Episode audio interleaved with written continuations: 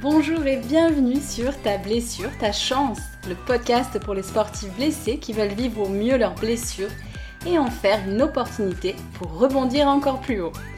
Je suis Agnès, professeure de yoga et docteur en neurosciences. Le sport est un des piliers fondamentaux de ma vie et j'ai traversé de nombreuses blessures sportives avant de rencontrer le yoga. Et oui, j'ai la tête dure et il m'a fallu du temps et beaucoup de frustration pour comprendre que la blessure n'était pas une fatalité, mais que non seulement il existait des moyens de mieux vivre cette épreuve, mais également d'en faire un tremplin pour revenir à l'entraînement plus fort et ne plus jamais se reblesser. Parce qu'une blessure sportive peut impacter positivement ta vie, je te livre ici tous mes outils pour faire de ta blessure ta chance. Allez, c'est parti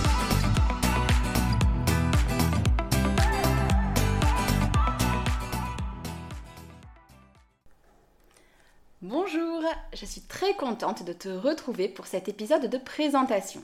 Qui suis-je? Pourquoi est-ce que j'ai créé ce podcast? Et surtout, comment vais-je pouvoir t'aider?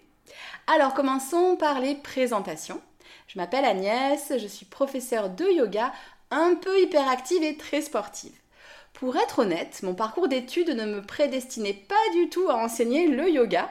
Je suis passée par Normal Sup, puis j'ai obtenu une agrégation en sciences de la vie et de la terre et un doctorat en neurosciences que j'ai poursuivi par un postdoc. Alors oui, on peut déjà sentir que je suis passionnée par le lien entre le corps et le mental, mais normalement on ne forme pas via ce parcours académique des professeurs de yoga, et pourtant. J'ai adoré cette partie de ma carrière, mais j'ai fini par me sentir désalignée et par quitter l'éducation nationale et les salles de classe pour trouver ma place sur les tapis de yoga. Et tout ça à cause du sujet qui nous intéresse, la blessure sportive. Je m'explique. En tant que sportive, je pratique la course à pied, la danse, les sports de glisse, le VTT et je me déplace euh, également en vélo, quelle que soit la météo. Je me caractérise par une grande curiosité sportive, je pense. Je me suis par exemple essayée au hockey subaquatique. J'ai beaucoup pratiqué la pole dance, en particulier dans la catégorie comique. Et oui, je fournis un travail sérieux, mais sans trop me prendre au sérieux. Alors comme de nombreux sportifs, j'ai croisé le chemin de la blessure et je l'ai très très mal vécu. Trois mois d'arrêt pour la première qui était une déchirure à l'ischio-jambier pendant la préparation d'un marathon. Puis j'ai connu les tendinites à répétition. Je me suis déchiré l'insertion des grands droits sous les côtes, le psoas, bref, j'ai testé plein de joyeuseté et j'en passe. Alors j'en souris à présent, mais ça m'a pourri la vie sportive, mais pas que, euh, parce que ma frustration faisait vraiment tache d'huile dans les autres sphères de ma vie. On en reparlera dans ce podcast. Et puis, un jour, j'ai rencontré le yoga. Ça ne s'est pas fait du jour au lendemain, je dois l'avouer, car j'ai attaqué par un yoga très sportif, le yoga Bikram, qui restera par contre toujours mon premier amour en yoga.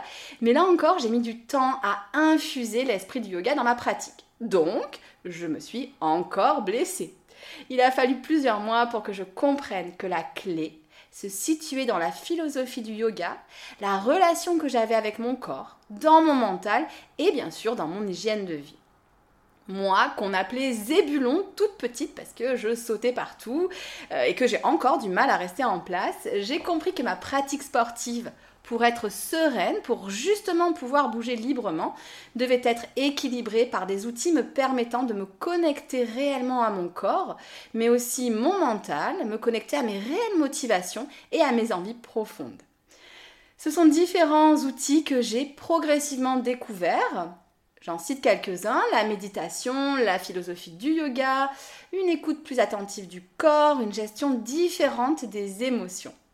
Et en organisant tout ça, parce que je suis une fan d'organisation, je dois le reconnaître, je suis euh, même du style à planifier dans mon agenda une plage horaire pour mettre en place justement mon planning de la semaine d'après.